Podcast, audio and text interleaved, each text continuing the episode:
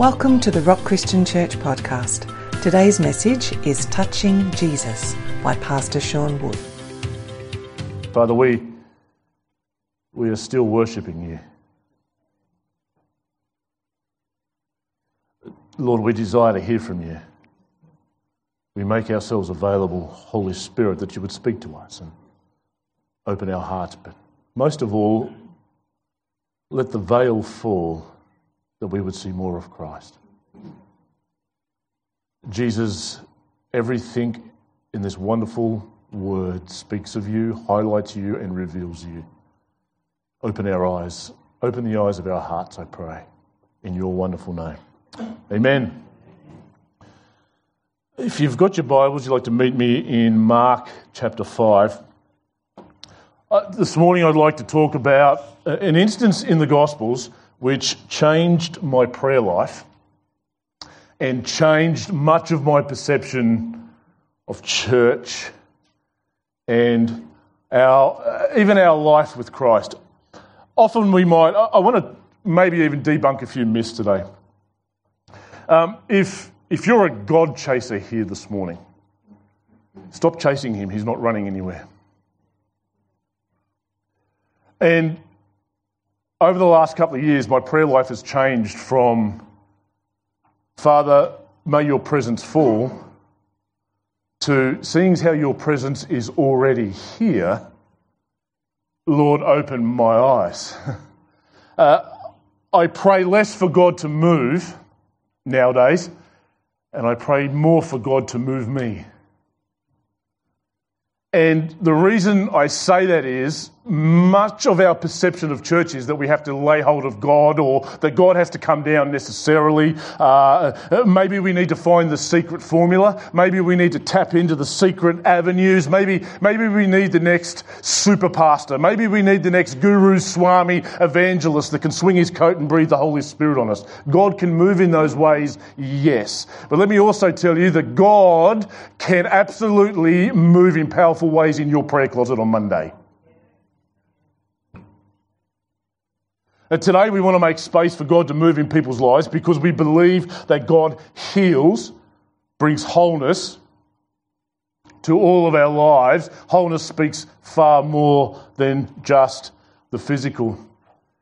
But the truth of the reality is you don't need Sunday. You don't need church. You don't even need to come out the front this morning if that's not what you, if God's not calling you to, you don't need to. You want to know why? You can encounter Christ right where you are. You can encounter Christ whether I'm here or not. I know you are all shocked.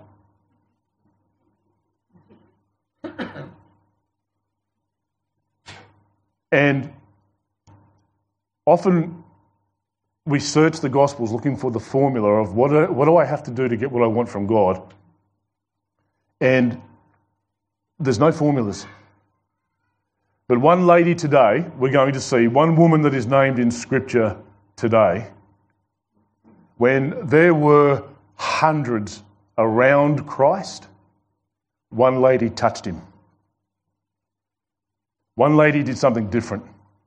And I want to encourage everybody here this morning you can encounter Christ today. If you're sitting here today and you're thinking to yourself, I've never encountered Christ at all, I'm glad you're here. If you're sitting here today saying, you know what, I've got an enormous need in my life, and needs come in various packages, then I'm glad you're here this morning. If you're sitting here going, you know what, for me, my Christian walk has become dry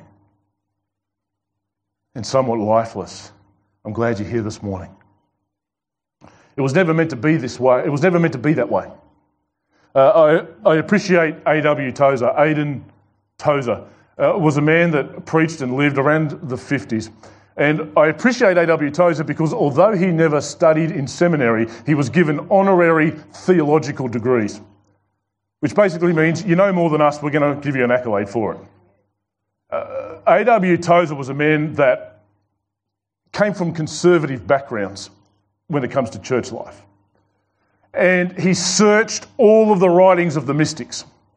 And the mystics are kind of swing from the rafters, bordering on New Age kind of stuff. And he says, the conservatives are all the way over this side, and the mystics are all the way over this side. And he said, There's a beautiful place in the middle where we can encounter and experience God in our daily lives. It should actually be normal for us. And so today we're going to have a look at a woman who experienced Christ when many around her did not. If you've got your Bibles and you've met me in Mark chapter 5, we're going to begin in verse 24. And the context here is Jesus has been approached by a man by the name of Jairus. Spare a thought for Jairus because he comes to Jesus and says, Hey, you know, uh, my daughter is near death. And Jesus says, I will come. Now, on the way to Jairus' house, something happens. Jairus' daughter passes away, by the way, but not for very long. And a great crowd followed him and thronged about him. And I believe in the culture that we live in today, there is a great danger of being a part of the crowd or uh, a greater danger of remaining part of the crowd. We, we're looking at a crowd, you've got to understand there's hundreds of people and they're all trying to get a hold of Jesus and they're all wanting to touch him and they're all wanting to experience him and they all want to watch what he's going to do and they all want to hear what he's got to say. And although they're all around the him, none of them are going to encounter him. Not in the way that this woman does. And the great danger today is that we can be around Jesus. Jesus doesn't have any groupies, by the way. We can, we can be around Jesus. You can be in the proximity of Jesus. You can be in church. You can sit in the seats. You, your parents might have gone to church. You may have gone to church for some time and then walked away. But you can be around Jesus and not encounter him. That's what, te- that's what the crowd teaches us today. The crowd teaches us they were following him and they thronged around him. That's not an accidental word. And my prayer today is that people will move from and that God will urge us on and move us on from casual contact with Christ to experiencing Jesus. And a great crowd followed him and thronged about him. and there was a woman. There was a woman who had a discharge of blood for 12 years. And I want to put a little bit of context around what's going on here. Before, most of us will know the story of what is about to happen. This woman is about to press through the crowd and grab hold of Jesus, and she should not have done that. For what reasons? First of all, she's a woman. She had no place to do that. Second of all, we might think to ourselves, why did she not just press up and ask Jesus and say, hey, I've got this problem? The reason is, the minute she had an issue of blood, she is ceremonially unclean amongst the Jews. And what that means is something that kind of the context slips us today because what that meant in the first century was the fact that she'd had an issue of blood for 12 years for this lady means this. She no longer lives in her home. She is likely to be divorced from her husband. He would have wrote her a certificate of divorce. Uh, she wouldn't be able to contact her friends. She's not allowed to walk into the markets and buy food. She can't go to the temple and worship. She's completely and utterly socially ostracized from everybody. If she touches somebody, they are ceremonially unclean and they adopt the same position until they go through the rites of cleansing to come back in. So there's no way this woman's going to walk up to Jesus and say, You know what, Jesus, hey, can you touch me for a moment? And if there was one person in all of the crowd that you would have put your finger on and said, This person will never experience Christ, it was this woman. She under the culture of the day, she was not supposed to approach Christ. Here's the beautiful truth about Jesus. Isn't it interesting how, when she does, she doesn't make him unclean, he makes her clean. If she didn't drag Jesus down, Jesus always lifts us to a better place. Here we find a woman that's got an issue of blood. Let's have a listen to what else has happened in her life. She has, a, she has a discharge of blood for 12 years and who had suffered much under many physicians and had spent all that she had and was no better, but rather grew worse. Encountering Christ for this woman and for us involves one thing it involves, first of all, risk. You will find that the, the time that you encounter Christ is when you take the greatest risks in your life.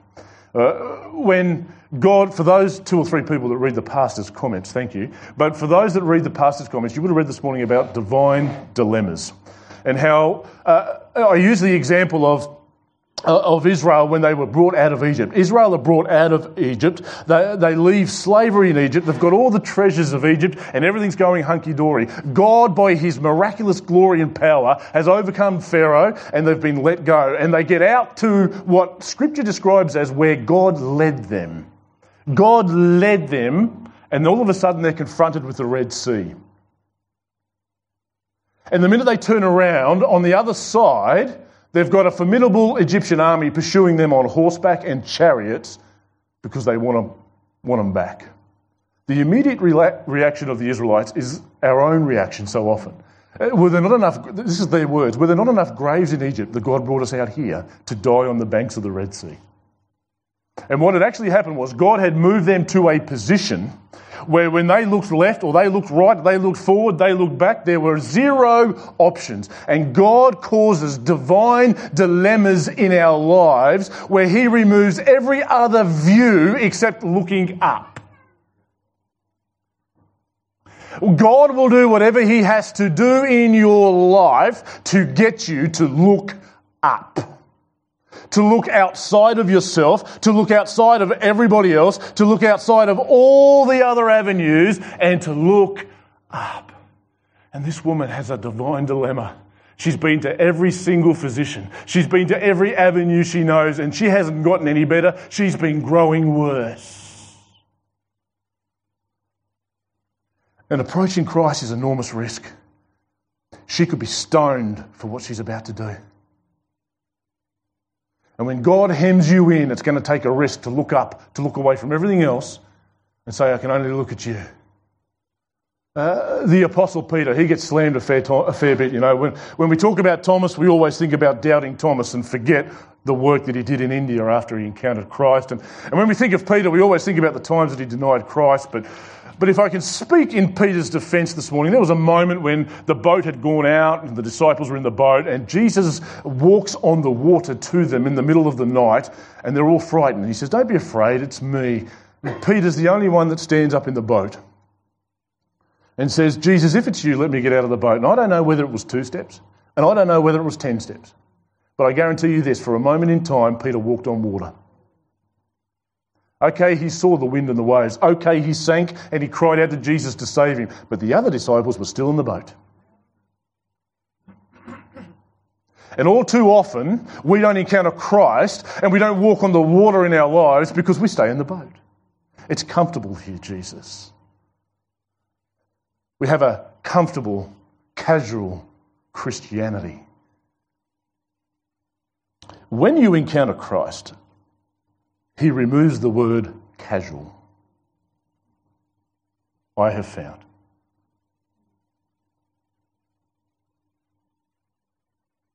She had suffered much.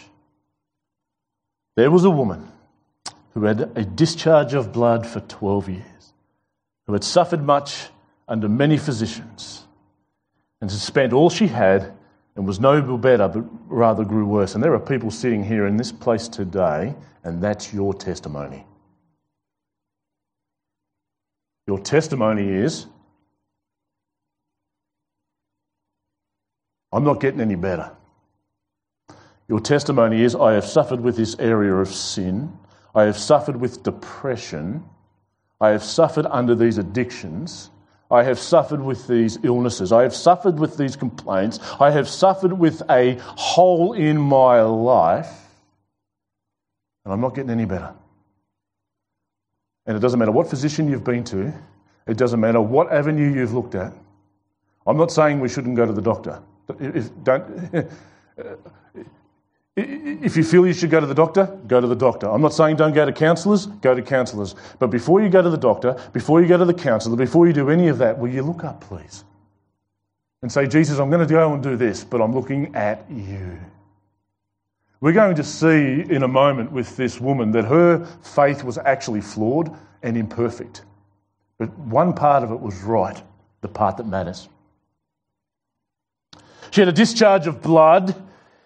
She hadn't grown better, but rather grew worse. Verse 27 But she had heard, please underline and highlight that word. She had heard the reports about Jesus. And if you're in this place this morning, and no matter what's happening or happened in your life, I want you to hear the report about Jesus. I want you to hear the report, not about a 12 step program, not about the next physician, not about the next guru, swami, evangelist that can swing his coat, because I want you to hear about Jesus.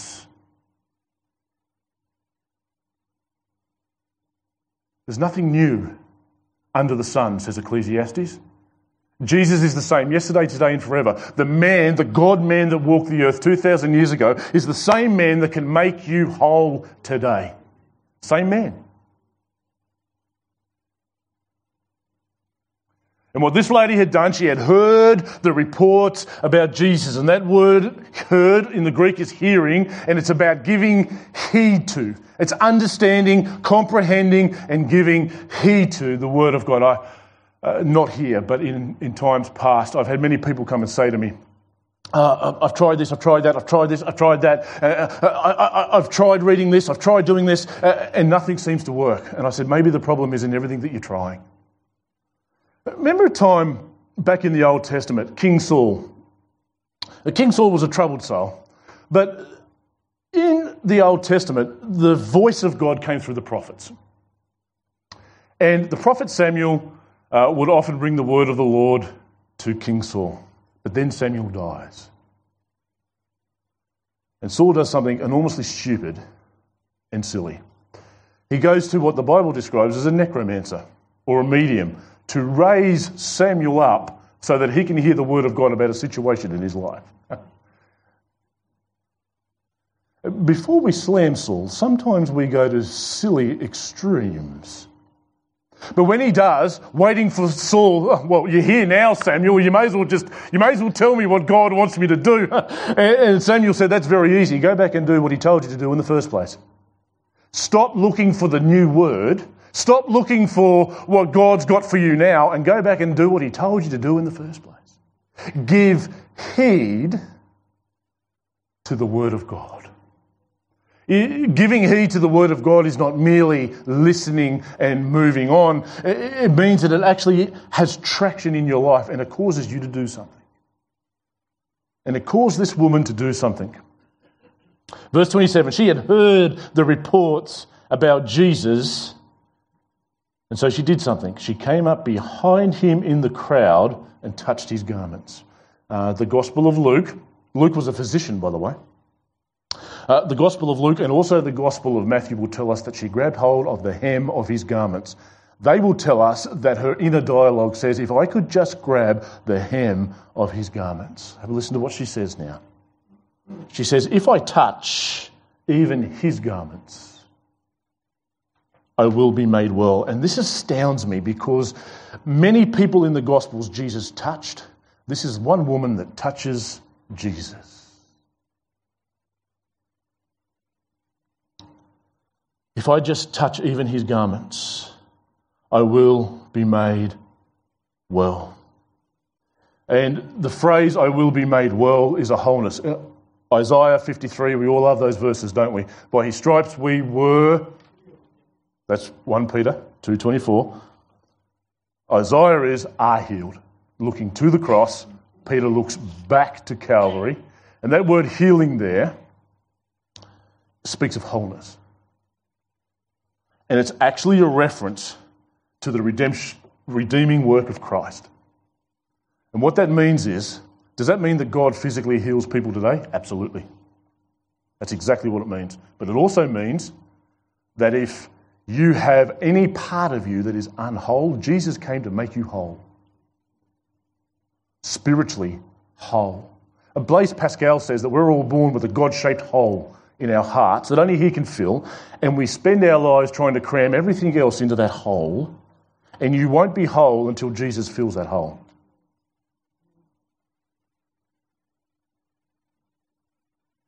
We live in a society and a culture today where many people are unwhole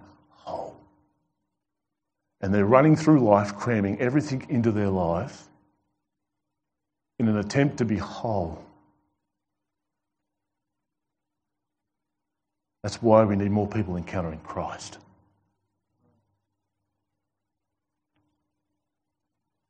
She had heard the reports about Jesus. She says, If I just touch even his garments, I will be made well. And and many people will read superstition. If I just touch his garments as, as there's some kind of virtue uh, uh, uh, in this superstition, her faith may be flawed.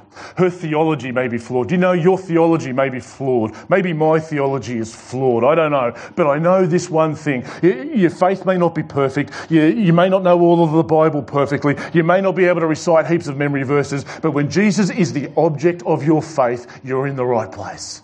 Uh, the most important thing is who you are looking at. Uh, it may be imperfect, your approach may be imperfect, but Jesus will meet you right where you are at. The question we have to ask is who are we looking at? Who is the object of our faith?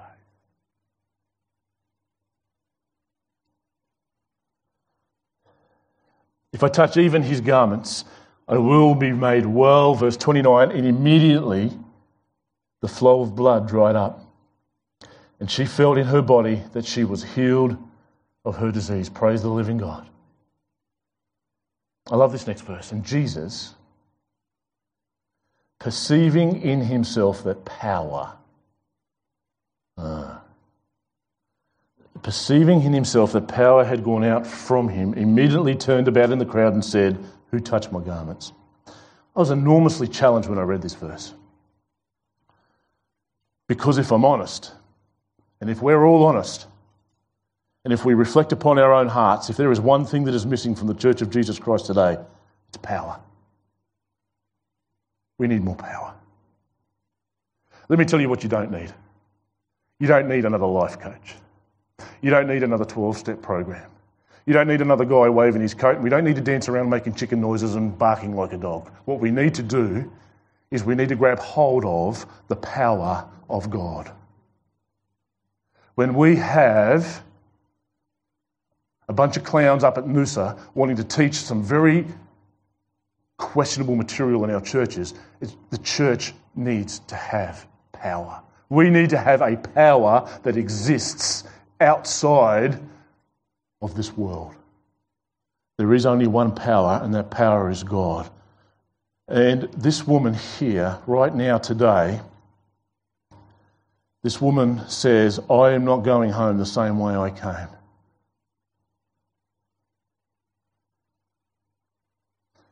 This woman is completely and utterly desperate. Another word for desperation is hunger, and so often we hunger for many other things in our lives. So often we, we're desperate for everything else in our life. And I, love what Augustine says. Augustine says that, that, that, that faith, uh, sorry, he says that flesh presses, but faith touches. And this one woman is able to touch Jesus because of her faith. And in what happens here in an instantaneous moment is we see a contrast between casual contact with Jesus. There were crowds of people around Jesus. There were crowds that touched him and thronged him, but one woman accessed the power of God. Tell me what has changed in 2,000 years? Nothing.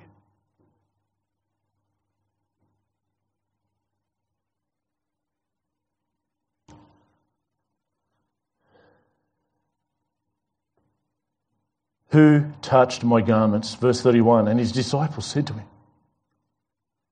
You see the crowd. You see the crowd pressing around you, and yet you say, Who touched me? And he looked around, and whenever God asks a question, God's not looking for information. The same Jesus that knew exactly what Judas was going to do knew exactly which woman touched him. The reason Jesus asked this question is he wants this woman to stand up and come forward. See what happens. Who touched me? In verse 32, and he looked around to see who had done it, but the woman, knowing what had happened to her, came in fear and trembling and fell down before him and told him the whole truth. Verse 34. And he said to her, Daughter, that's a powerful word. Jesus uses that reference twice. He uses it here and he uses it to a little girl that he raises up and says, Daughter, I tell you, arise. Daughter means relationship. Daughter speaks of closeness. Daughter speaks of nearness. It's a beautiful, powerful, profound word. Daughter, your faith has made you well. Go in peace and be healed of your disease. Your faith has made you well. Your faith has made you whole. Your faith has made you sound. Soundness extends beyond the physical, it extends right through the emotional as well as into the spiritual. Jesus says you will be made well, and he also says you've been healed of your disease. And when he does so, he uses two different words. Uh, wholeness is what he means first time when he says made you well. The second time he says disease, or in the Greek plagues, which means the same thing as it does in the Old Testament. Here's what I love about Christ uh, Jesus is absolutely interested in healing your physical body. Don't get me wrong, but he doesn't want to stop there. And see, what happens is under the Old Testament, plagues were a reference to uh, uh, punishment meted out by God God, 10 plagues of Egypt, uh, punishment meted out by God for rebellion. What Jesus is saying is, I'm taking all of that away. No matter what you're missing, no matter what part of you is incomplete or unwhole, I'm going to take it all away. Any enmity between God. As I come to a close this morning, thank you, Maria. We're going to ask the worship team to come back in a moment and we're going to continue to worship, but I wonder if we could sit and just examine our hearts for a moment. I want to ask a few questions.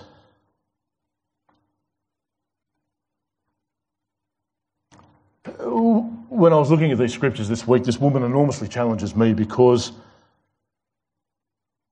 how often am I happy to be the crowd? Or too often, church can be, well, you know, I just wander in, punch my time card, wander out. And a relationship with Christ was never meant to be like that. Uh, one question I have for you today is uh, Are you satisfied just merely being one of the crowd? And do you fall under the bracket of casual contact with Christ? I'm not talking about church attendance here, by the way, either. God can lead you to whether you come here on Sunday or not. Uh, any given Sunday, if, you, if you're a, one of those that are staying for our newcomers' lunch, you'll, you'll hear me say this. Our heart here, as an eldership and as a leadership, our heart is this. Uh, anybody that turns up here Sunday, we want to move you closer to Jesus. Whatever we have to do, we want to, we want to move you from crowd. You see, Jesus kind of had three concentric circles. Uh, he had the crowd. Jesus always had a crowd around him. Not all of them liked him, by the way. Not all of them were pleasant to be around, but Jesus always had a crowd. Then he had some that were committed. Uh, you actually see that uh, in John chapter 6, you'll see that there were a committed bunch that many of them left. Uh, then he had the core, and they were the disciples. Now, our heart here is that everybody would move from the crowd to the core. And what I take heart is, you know, those core people that were around Jesus, you know, those 12 disciples? One would betray him, another would deny him three times, and all bar one of them, when the guards come in the garden, would flee. Every one of them had flaws. I challenge you to find one prominent leader in the Bible that didn't have some kind of serious flaw. Find one person in the Bible that God used or encountered Christ that didn't have flaws. No, no. Do you fall under the bracket of casual contact with Christ? This goes more than church attendance. This is about your everyday. Do you merely press Christ with your flesh, or do you seek to touch him in faith? Maybe today's the day when you say, Jesus, I'm desperate to encounter you. I'm desperate, Lord, to, to drink at your well and your fountains. And my last question is Will you be made whole today. Is there anything missing? Can we sit in silence for a moment? Just bow our heads. The boss I ever had was almost 80 when I started working for him, was close to 90 by the time I finished, and was still working over 40 hours a week when I, was, when I left. He was, for a long time, the only man, Ken, wherever you are, he was the only man that, he was the radiator shop in Tasmania for many, many years. He had multiple bank accounts. He was a very wealthy man. He had property all over Launceston, that place across the sea. But when he died, he taught me an enormously valuable lesson. He worked hard all his life, he had property all over. But when he stands before God, he'll lose every one of it, every bit of it. Every dollar that's in the bank, every house that he owns, every car. He had a Daimler Jag that he used to roll up in. It was, it was a nice car, but man, he hit some gutters and trashed it by the time he'd finished with it. He, used to, he was blind in one eye and couldn't see out the other. But, but all the cars that he had, all the money that he had, the property he had, he had the best place in the middle of town where the workshop was. And now, if you go to Tasmania and you walk the streets of Launceston and you say Trevor Eichen, they'll go, Who? He didn't take any of it with him. And Paul says, whatever you invest into the kingdom of God, whatever you allow God to invest into you, what did Jesus say to Laodicea? I counsel you to buy of me gold refined in the fire so that when you stand before Him and when the fire is applied to your life, you don't see any U Haul trucks at a funeral. Note the kindness and the severity of God. The severity is that we will stand before God and we will give an account of the life that we have lived. We will give an account of what He has deposited into us. Severity toward those who have fallen, but God's kindness to you, provided you continue in his kindness. Otherwise, you too will be cut off. Paul didn't mince words. Verse 23 And even they, if they do not continue, this is, we're talking about Israel now. You think God's forgotten about Israel? And even they, if they do not continue in their unbelief, will be grafted in, for God has the power to graft them in again. As we come to a close, thank you, Maria and worship team. We're going to sing before we go home. I want to read the final words of Romans chapter 11 because I could not find any better way to finish this chapter. Next week, we begin our journey through Romans chapter 12, and I'm enormously excited because it's going to take, it's going to take probably a month to get through the first two verses. But then Paul goes from a philosophical response to a practical one. What does it look like in our daily lives to respond to the message of the gospel? So I'm enormously excited for all of that. But as he finishes, listen to this. Verse 33 Oh, the depth of the riches and the wisdom and the knowledge of God. How unsearchable are his judgments and how inscrutable his ways. For who has known the mind of the Lord, or who has been his counselor, or who has given a gift to him that he might be repaid? Verse 36 For from him and through him and to him are all things. To him be glory forever. Amen.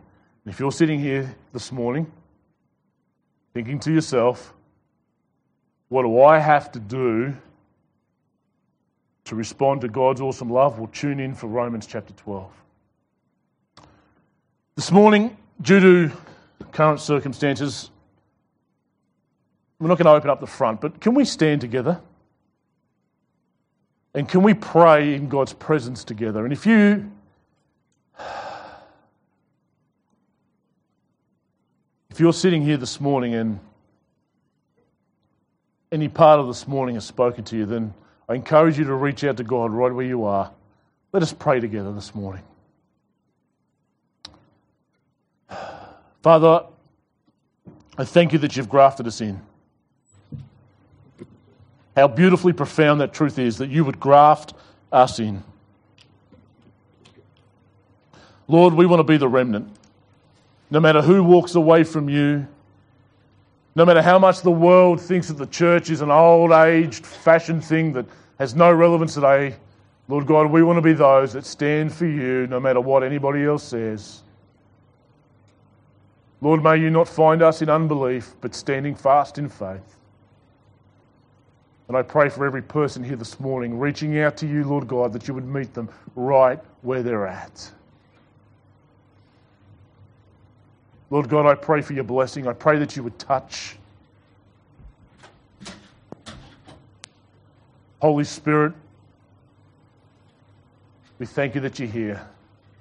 Lord, as we sing this last song together, in your presence, we pray, Lord God, that all of the old would be washed away. All of the old stumbling, all of the old dancing with many other things in our lives, that we would put away all the other dance partners and grab hold of the hands of God. We ask this in your glorious name. Thanks for listening to the Rock Christian Church podcast. To be notified when the next episode is available, subscribe on our website at therock.org.au. You can also connect with us on Facebook at The Rock Christian Church. We hope you have been blessed today and we look forward to you joining us for our next episode.